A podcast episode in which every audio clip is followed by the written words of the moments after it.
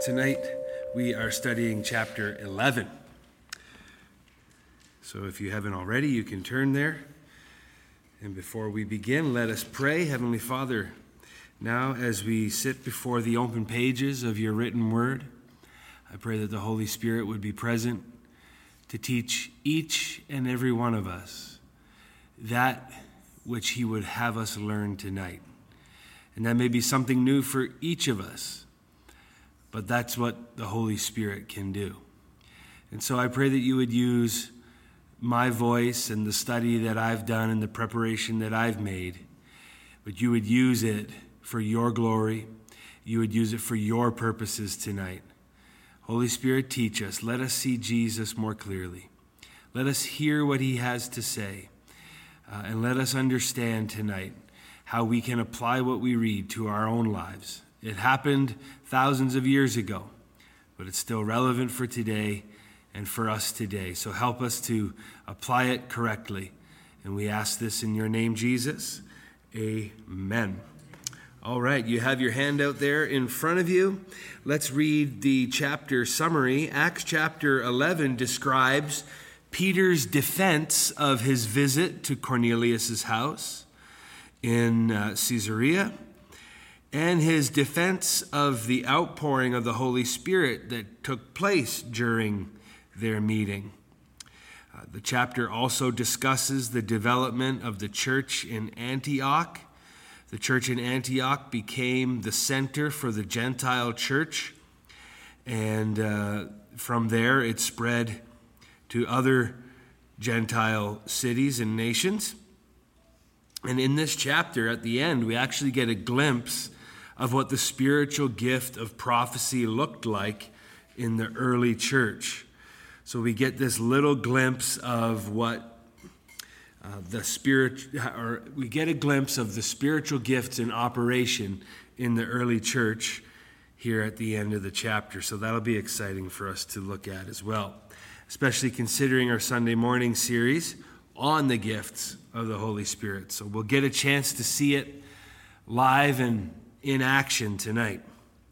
So, starting from verse 1 to 3, let's read together from the text. Now, the apostles and the brothers who were throughout Judea heard that the Gentiles also had received the word of God.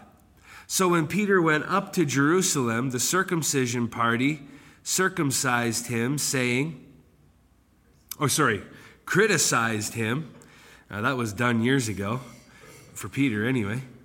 Um, the circumcision party criticized him, saying, You went to the uncircumcised men and ate with them. So we, we talked about how we're studying through the book of Acts because we want to relive it. We've talked about how reliving the book of Acts will bring persecution from the world, but it will also bring criticism from within the church. So, when we want to live by the Spirit, when we want to relive this book as it is written, we're going to get it from all sides. We're going to get it from outside and from inside. And here, Peter, having returned from his missionary journey to Caesarea to preach to Cornelius and his household, having returned, he faces criticism. You went to the uncircumcised men and ate with them. Now, for us, that sounds pretty harmless, but that was a really, really big deal in the first century, uh, and a really big deal for anyone who was born and raised in Judaism. Peter, if you recall, bragged a few chapters earlier when the Lord dropped that sheet in front of him uh, and said, Rise, kill, and eat, Peter said something to the effect of, Certainly not, Lord, for I've never eaten anything that is unclean. And I think back in um, chapter 10, when Peter shows up to Cornelius' house, it's one of the first things that he says to Cornelius. Uh, yeah, where is it? Verse 14, I think, of chapter 10. No, sorry, that's his vision. Verse 14 of chapter 10, when Peter has that vision, he says, By no means, Lord, I've never eaten anything that is common or unclean. And then the voice comes back and says, What God has made clean, do not call common. And this happened three times. So Peter had an argument with God about eating these, uh, what he considered to be unclean things, what the law called unclean things. Uh, so then Peter shows up at Cornelius' house just a few verses later. And one of the first things that uh, Peter tells Cornelius is about this vision, almost as an insult to say, listen, I don't, I don't usually do this. I don't usually show up at Gentile houses. I don't usually eat with them, but, you know, the Holy Spirit sent me here, so I guess I had to obey. So this is a big criticism that awaits Peter on his return home from Caesarea. I'm sure he was not expecting it. Or maybe he was. But I'm sure that it was disappointing for him to come home to criticism because he was so excited that the, the Gentiles received salvation and that the Holy Spirit was poured out on them. Now, he wasn't excited right away. It took him a minute to clue in. But when he did, he was very excited about it. Then he shows up back home to criticism. You uh, entered the house of a Gentile and you ate with them. The Gentiles were receiving the word of God, but it did not seem to bring any joy to the church in Jerusalem. They demanded an explanation of Peter. They really thought he was sinning, they thought he was out of line. And so they demand an explanation. And so for the next several verses, Peter explains himself. Let's read, starting at verse 4. But Peter began and explained it to them in order. I was in Joppa praying, and in a trance I saw a vision something like a great sheet descending, let down from heaven by its four corners, and it came down to me. Looking at it closely, I observed animals, beasts of prey, and reptiles, and birds of the air. And I heard a voice saying, Rise, Peter, kill and eat. But I said, By no means, Lord, for nothing common or unclean has ever entered my mouth. Verse 9. But the voice answered a second time from heaven, What God has made clean, do not call common. This happened three times, and all was drawn up again into heaven. And behold, at that very moment, three men arrived at the house where I was, uh, and they were sent to me from Caesarea.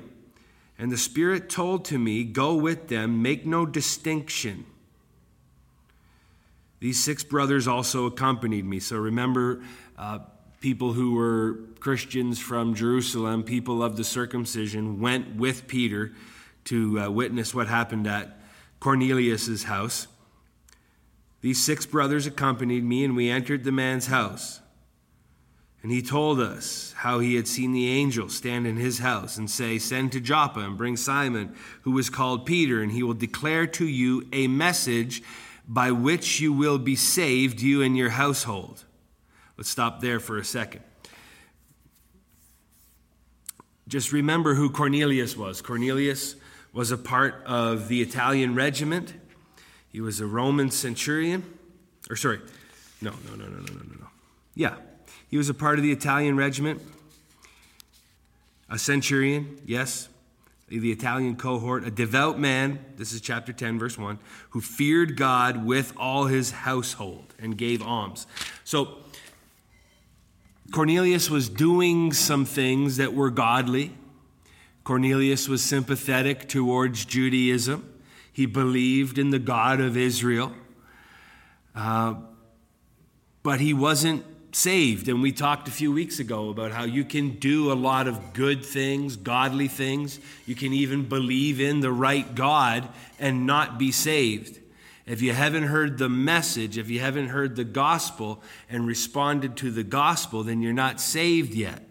You might be a nominal Christian, as in a Christian in name only, but unless you've heard the message and responded to the message, you can't be saved. And so that's what this angel shows up to tell this relatively righteous man, this good guy, this uh, Cornelius. This angel shows up and says, Send to Joppa for Simon, who is called Peter, and he will tell you a message. And by that message, you will be saved, you and your household. Reminds me of Romans chapter 1 when Paul says, I am not ashamed of the gospel, for it is the power of God unto salvation for those who believe, to the Jew first, and then the Gentile.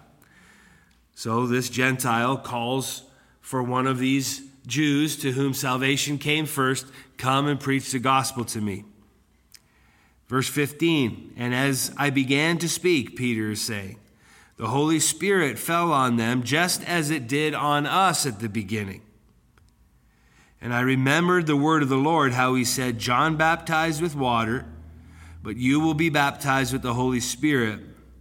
If then God gave the same gift to them as he gave to us when we believed in the Lord Jesus Christ, who was I that I could stand in God's way?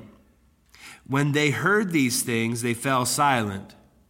And then they glorified God, saying, then to the Gentiles also God has granted repentance that leads to life. Pretty amazing. They were upset at first. Then they heard a compelling story, a true story, and they believed. Their hearts were softened, and they believed that God was going to grant repentance that leads to life to the Gentiles as well. And I'm I'm glad he did because I'm a beneficiary of that. So are you. Let's go back to, well, let's read the handout and then we're going to go back to verse 16 and 17 just to go over a couple things. But the handout says that Peter reviews his conduct in detail with the apostles in Jerusalem. He is half apologetic, as you can see in verse 17. If then God gave the same gift to them, who was I to stand in the way? He had not envisioned Gentiles in the church. We talked about this before. The Jewish Christians did not envision that this was going to extend to the Gentiles. And he explains that he moved only at the prompting of the Holy Spirit. The church in Jerusalem then accepts the fact that the Gentiles are to be incorporated into the body of believers with them, as you can see in verse 18. When they said these things, they fell silent, and then they glorified God and said, All right, God must be including the Gentiles too. Now, it's the Apostle Paul that really picks up on this in other parts of the New Testament when he talks about predestination and how God always intended for the Jew and the Gentile to be a part of his family, to be a part of the bride of Christ. And we've talked at length about that in the past. We won't go over it again here now, but suffice it to say that a real good doctrine of predestination is not that God preselects some to be saved and some to be damned, but that God has predetermined that absolutely everyone can be saved through the sufficient and efficient work of Christ on the cross. All they must do to be saved is confess with their mouth and believe in their heart. If they do those things truly, they will be saved.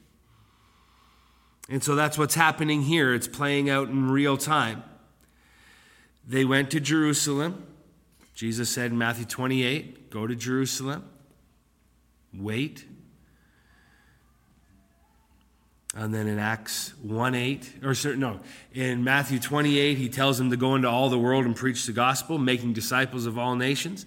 In Acts 1 8, he tells them to go into Jerusalem and wait to receive power, and they will be his witnesses in Jerusalem, Judea, and Samaria, and to the ends of the earth. And so this is playing out in real time. It's going now to the ends of the earth, and it's going into the Gentile areas of the earth. Remember, I said this a few times during this study. The Gospels are all about where in the world Jesus is. The book of Acts is all about where in the world the gospel is going. And here we can see that it's going to the ends of the earth and it's going to Gentiles. This um, outpouring at Cornelius's house is often referred to as the Gentile Pentecost. So in Jerusalem, on the day of Pentecost, in the upper room with the mighty rushing wind and the tongues of fire, uh, that was the day of Pentecost, the birth of the church. And it was uh, in Jerusalem and it was to uh, Jewish people. Here now in Acts chapter 11, we have what we could call the Gentile Pentecost. And this Holy Spirit falling on them and baptizing them is the sign that God is also going to save Gentiles. It's the sign to the apostles and to the Jewish people that God is not just saving Jews, but he's saving Gentiles as well. That's why uh, Peter says here in verse 15, I began to speak, and as soon as I began to speak, the Spirit fell on them, just like it did to us in the beginning. Verse 16, and I remembered the word of the Lord and how he said, John baptized with water, but you will be baptized with the Holy Spirit. Now, when they heard the word you will be baptized, they assumed it was them and other Jews like them. But Peter realized, oh, when Jesus said, You will be baptized with the Holy Spirit, Jesus meant everyone, Amen. humankind. All of us will, Jew and Gentile alike. And that's when he kind of half heartedly or half apologetically says, Listen, if God gave them the same gift he gave us, I'm not going to argue with it. Who am I to stand in God's way? All right, let's keep reading. Verse 19 to 20. Now, those who were scattered because of the persecution that rose over Stephen traveled as far as Phoenicia and Cyprus and Antioch, speaking the word to no one except Jews. But there were some of them, men of Cyprus and Cyrene, who on coming to Antioch spoke to the Hellenists also, preaching the Lord Jesus Christ. So, again, we talked about this at the beginning of the study. To relive the book of Acts, you're going to face persecution from the outside and criticism from the inside. That's okay. And so here the, the story, the narrative is switching to those who are scattered because of the persecution coming from without, the persecution coming from the outside. And that persecution arose over Stephen.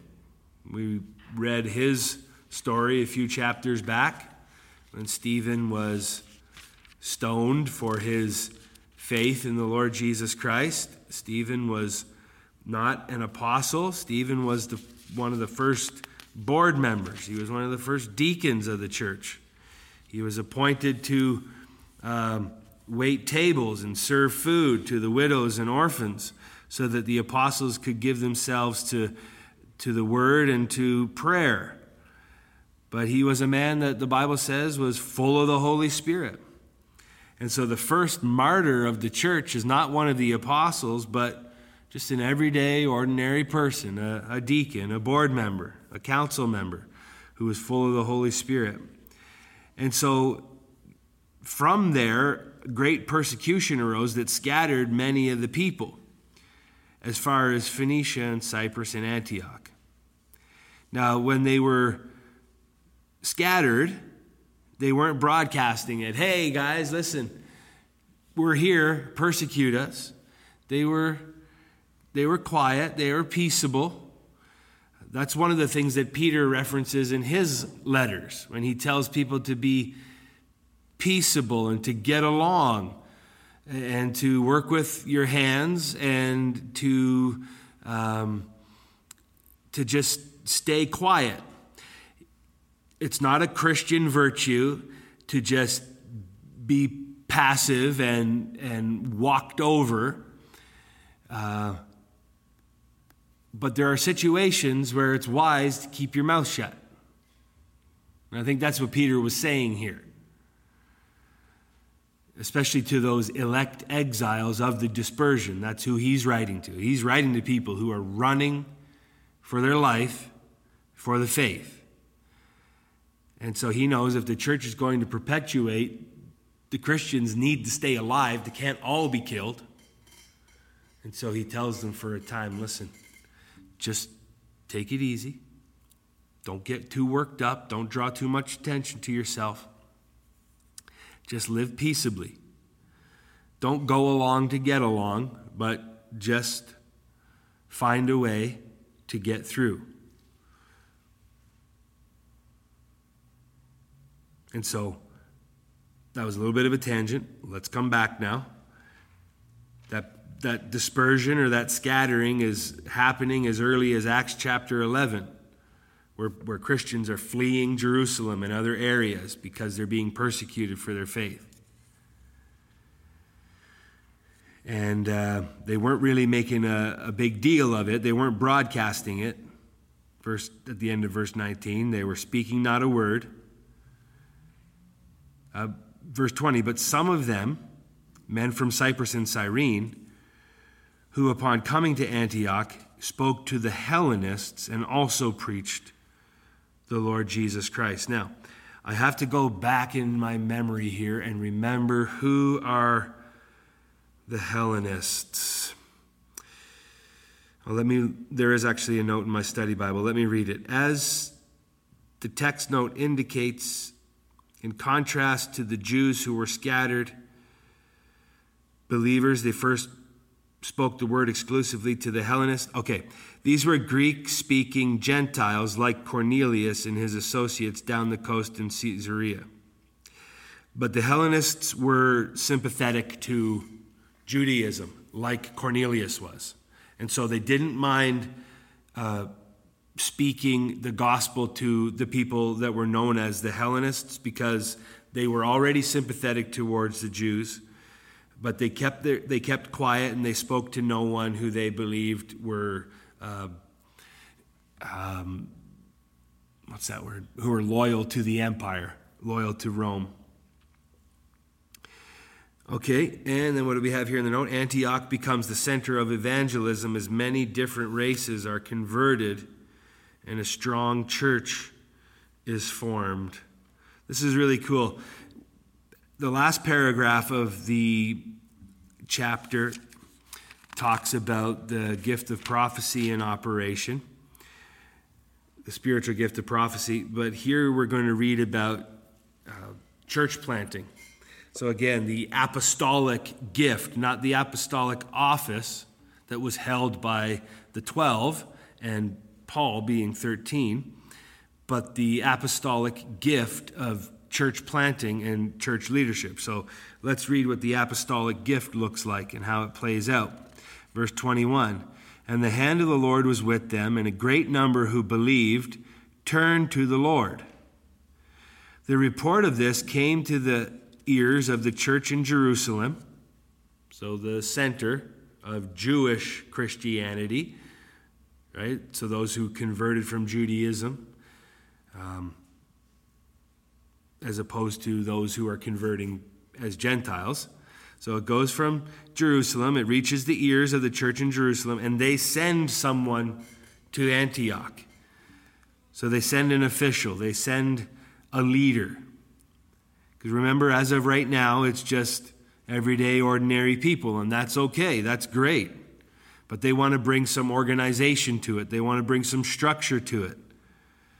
And so they send uh, somebody that's familiar to us, they send Barnabas to Antioch. Verse 23 And when Barnabas came and saw the grace of God, he was glad, and he exhorted them all to remain faithful to the Lord with steadfast purpose. And he exhorted them this way because he was a good man, full of the Holy Spirit and faith and a great many people were added to the Lord. So Paul becomes this um, apostle to the Christians here in Antioch. And when I say apostle, again, I'm talking about someone operating in the apostolic gift. He's bringing structure and leadership to the believers there, he's organizing them. He's telling them uh, to have steadfast purpose. Don't just go do your own thing. Let's have a purpose. Let's be sold out to something here. And it's not long before uh, Barnabas realizes he's going to need an associate pastor. And so he goes looking for one, and look where he goes. He goes down to Tarsus to look for Saul. And when he found Saul, he brought him back to Antioch. And for a whole year, they met with the church and taught a great many people. And in Antioch, the disciples were first called Christians. So, up until then, they'd not been called Christians, but out of Antioch, the followers of Christ, the disciples of Christ, were called Christians. So it's pretty amazing here. We see the apostolic gift of the Holy Spirit in operation. Barnabas goes down. He says, All right, this is great. You're all getting saved. You're all coming to faith. Now let's uh, come together for purpose. Let's come together and do something here. And so he brought some organization and he got an associate pastor and they, they, they preached and they taught, and a number of people were saved. And then let's read the final paragraph, and then if there's any questions or comments, we'll take some time for that. Now, in the days, the prophets, uh, sorry, in these days, uh, prophets came down from Jerusalem to Antioch. So, just again as a reminder, we saw the, the gift of the Holy Spirit, or the gift of the Spirit, the apostolic gift of the Spirit, excuse me, in operation. Now we're going to see the prophetic gift of the Spirit in operation. Now, in these days, prophets came down from Jerusalem to Antioch. And one of them, named Agabus, stood up and foretold by the Spirit that there would be a great famine over all the world. And here we have a scribal note in brackets. This took place in the days of Claudius. So, this is uh, something that was prophesied and actually happened, and we're given the date. We're given um, a historical reference point. It happened in the days of Claudius. Verse 29 And so the disciples determined, every one according to his ability, to send relief to the brothers living in Judea. And they did so, sending it to the elders by the hand of Barnabas and Saul.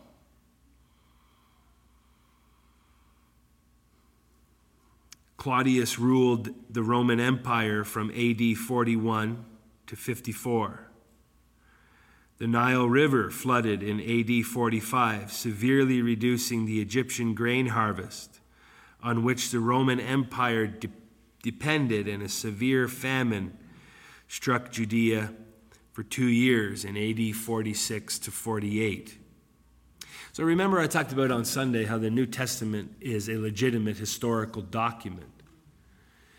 It's verified, it's authentic, and it accurately describes the events uh, or events in history that are corroborated by other sources. And so the New Testament is a legitimate historical document, and here we see an example of its legitimacy. Uh, Dr. Luke writes down this orderly account of what happened here in the first few decades of the church in this book of Acts. And he writes it down, and what he writes down is corroborated by other uh, historical documents, other secular sources, sources that really have no intention of promoting or perpetuating the, um, the narrative that we read in the New Testament. But if it happens, it happens, and they wrote it down. And we know that these things happened. The New Testament tells us they happened. And what's amazing is the New Testament gives us a detail that the, the historians don't give us, which is that this, this particular famine was actually prophesied, that it was foretold by the Spirit that there would be a great famine over all the earth, and it took place. It's one thing to say some crazy thing or some wild thing, but it has to happen. If it's from God, then it will happen. And here we see that it certainly did happen. And what's amazing is the response of the disciples, and here the word disciples not just referring to the 12 apostles, but all the followers of Jesus Christ, all the people that were starting to be called Christians. They determined, everyone according to their ability, to send relief whether it was food or money or other supplies, to the brothers living in, er, Judea, which was hardest hit by this famine. And they did so, sending it to the elders, to the leaders of the church there, by their church leaders, Barnabas and Saul.